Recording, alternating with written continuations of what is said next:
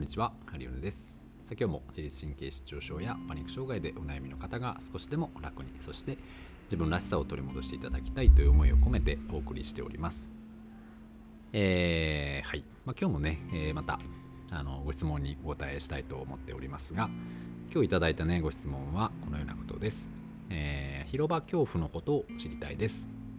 というね、えーまあ、ご質問いただきましてありがとうございます。まあパニック障害の、ね、方ですかね、パニック障害をお持ちの方で、えーこの広場恐怖っていうものにね、うんまあ、支配されて、なかなか日常をうまく送れないっていう方はね、非常に多いのではないでしょうか。まあ、僕のところにお越しいただく方でもね、ま、そもそもこういう治療院に行くこと自体がめちゃめちゃ不安でですね、もう二の足を踏んじゃうっていう人もめっちゃ多いので、まあ、これはね、まあ、どうよくわかるなという感じです。でも広場恐怖っていうのはまあ広場って書いてますけど、まあ、その苦手な場所がたくさんあるってことですよね、えーまあ、美容院とかもそうだし病院とかもそうだしスーパーとかあと何ですかね、まあ、こういう治療院とかもそうですしあと歯医者さんとか、えー、とどこですかねあとはまあ飛行機とかうんとまあ、その空間もそうだし場所もそうだし、ね、電車とかもそうだと思います。あのエレベーターの中とかね、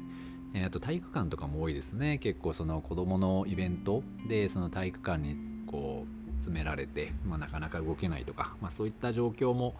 苦手な方多くて、まあ、車の中とかね、ま、そういったものも多いですよね。でそれもなんか不思議とみんなあの個人差があってこれは大丈夫だけどこれはダメとかね。これはいいんだけれどもこれがちょっと苦手だなとかこれは苦手なんだけどこっちは大丈夫とかね、まあ、そういったものもあの結構人によってあ違うんだなっていうふうに思ったりします、まあ、代表的なものは電車とかね。バスとか、うん、飛行機とか、まあ、そういったものですけど、えー人によっては歯医者さんがもう無理なんですっていう人もいれば美容院でね発作起きちゃったっていう人もいればもう本当にいろいろですこういう治療院に来て、えー整体とか行ってねそこで発作起きちゃいましたっていう人もいるしうんねなのでいろいろですよね。まあ、この広場恐怖って本当にもう何ていうかパニック障害の最終形というかうんなのでね一応まあどっかでパニック発作がボーンって起きてでそこからその発作が怖すぎて発作がまた起きるんじゃないかっていう予期不安が、えー強くなりましてでその予期不安がずっと行くとねまた発作がここで行って、えーどこどこに行った時に発作が出たらどうしようっていうその恐怖感みたいなものが、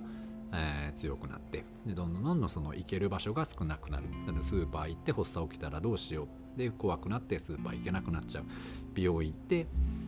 なったらどうしよう。で美容院行けなくなっちゃうとかね。電車で起きたらどうしよう。で電車乗れなくなっちゃう。みたいな感じでこう苦手なものっていうのがどんどんどんどん増えていっちゃうような感じなんですけど、うん、まあこれはねめっちゃ多いしうん、まあ、人によってねこの苦手な場所特に苦手な場所っていうのが結構分かれたりするのでまあそこのなんか共通点って何かあるのかななんて思ったりするんですけどうんどうですかね皆様どこが苦手とかありますかね？うんただまあうんでも結構これね皆さん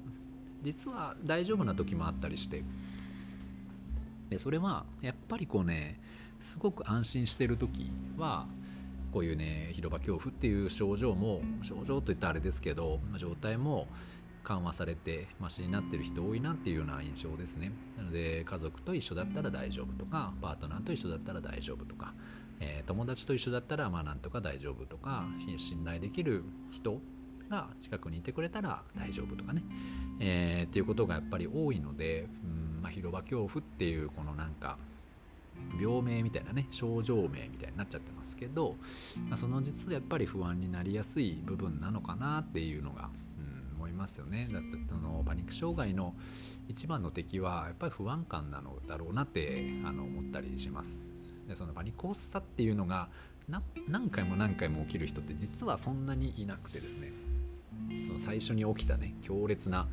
えー、情なんていうかね強烈なことが強烈なパニック発作がトラウマになりすぎてあのもうしんどい状態が何年も続いちゃってますけど、まあ、意外と大きな発作もう強烈な最初のファーストインパクトっていうかほどの発作とかっていうのは意外と起きてない人が多くて、えー、その その初期段階っていうかねなんかこうはそわそわしてきたなこのまましんどくなったら嫌だなみたいなその前の記憶が蘇ってきてでそわそわして予期不安になってっていう人がやっぱり多かったりはするのでうん、まあ、そこがね、まあ、ちょっとでも 安心感につながっているとその不安感が出ないから、えー、そういう広場恐怖とかも、まあ、そんなにね出なかったりまあ普段あるんだけども、まあ、なんとかいけるっていうようなあことも多いんじゃないかななんて思ったりするので、うん、まずはやっぱその広場恐怖克服とか、まあ、パニック障害克服の鍵はあやっぱ安心感になってくるんだろうなっていうふうにあの思ったりはしております。なので、まあ、この方のね広場恐怖のことを知りたいですというご質問に対しては、まあ、ざっくりとしたことしか言えませんけどね広場恐怖っていうのはまあなんですかね。いろんな場所が苦手な場所ができて、まあ、そこに行きた,、えー、行きたいんだけど行けない、えー、行こうとしただけでもなんか震えてくるようなね感じ、えー、っていうのになるし。でそれをまあ多少和らげられるとしたらやっぱ安心感っていうのが一つ大事なのでそれをねやっぱりうん整えていくことになるのかななんて思ったりはしますね。いや本当に多いですよね広場恐怖。まあまあ三大兆候みたいな言われますよね。発作パニック発作、えー、予期不安広場恐怖。この3つが、えー、まあ代表的なねパニック障害というものですよっていう風な感じになるんですけど、まあ、その実はですねやっぱりこう不安感が本当に強くて。でねこの不安っていうのがこれまた厄介でですね目に見えないじゃないですか。でその人の中にだけにあるものだしその人にはすごくリアルに見えている現実なんですよね。不安っていうのが。現実のように思えてくる。でもやっぱり旗から見るとな何やってんのっていうかうん何をそんな怖がってんのっていうふうに思えるような状況だったりすることもやっぱり多くてそこで温度差が出やすかったりね。なんかこう私はこんなに怖がってるのにあなたは全然分かってくれないとかね。みたいなそういうその誤解みたいなものが生まれやすかったりっていうのもあるので難しいところだとは思うんですがねこの不安感、まあ、なんとかしたいですよね。うん。まあ不安感一つはやっぱりその体をね整えることっていうのはやっぱり絶対マストだなって思うし、うん、でその自分の不安になるポイントっていうかねそのまあ不安が落とし穴だとしたらその落とし穴にはまるうんはまりやすいまあテーマというかっていうのがその人それぞれで絶対にあるので、まあ、そのうんテーマにというか落とし穴にはまらないような、え、ためにね自分を知っておくことどういう落とし穴にいつもはまるのかどういうテーマの時にやっぱり心がざわつくのか何を考えた時にこうざわざわするのかみたいなものを、えー、ちょっとね自覚できていると、まあ、少しですけどねマシなんじゃないかと思ったりはしますよね。うん、だからその場所に行くことももちろんそうなんですけれどもここで例えば人に迷惑をかけること。人に迷惑をかけるっていうことが、えー、自分のにとって落とし穴かもしれません。人に迷惑をかけるかもしれないって思うとゾワゾワしてくるざわざわしてくるっていうのが、えー、一つね。だから人からのうん人目を気にするとか人からの評価が気になるとざわざわするとかね。っていうのかもしれないし、えー、何かそこへ行って、えー、なると何でしょうね分かんないですけどうんお金を失ってしまうかもしれないとかなんかその病院に行って出費がとかね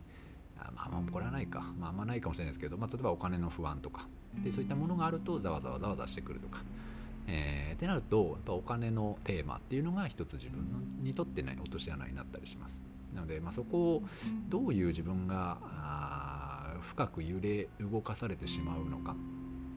っていうのをね知っておくっていうのもまあ一つその不安感への対策にはなるのかななんて思ったりするので。うんまあそういうのもねできればいいですけどね。でもやっぱり一番早いのはもう体をとにかく整えて、えー、しっかり元気にさせること。だと思います。あの心身一如とねという学でも言いまして体と心は連動してリンクしているよっていう考え方があります。なので体がまずね体がすこぶる元気で心がめちゃめちゃ落ちてる人ってあんまり見たことないんですよね。大体イコールです。もう体が疲れきっている人ね。心が疲れてる人はやっぱ体も本当に疲れきってますので。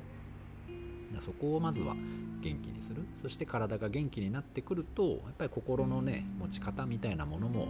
自然と元気になってくる人が本当に多いです。あのなので心の部分をねいきなり変えるって結構ハードル高いのでその体をしっかりまずは整えていってですね。でだいぶ整って余裕が出てきた時に、えー、その心の疲労感とか今までその疲れやすくなっちゃうね考え方とかっていうのをこうゆっくり、うん、修正していく整えていく。っていうのができると、まあ、広場恐怖もね少し楽になって、まあ、強いては雪不安とかでパニックさも起きなくなるしね雪不安も減ってくるんじゃないかと思うので、うん、そういう感じでやってみてもらえたらいいなと思っております。はい、パニック障害は、まあ、皆さんにとってね、まあ、本当に大きな問題だと思いますよ。うーん、なんかね、まあ、結構でも対策あるなって最近思うので、まあ、何かまたね、こういうのもシェアできればいいなと思っております。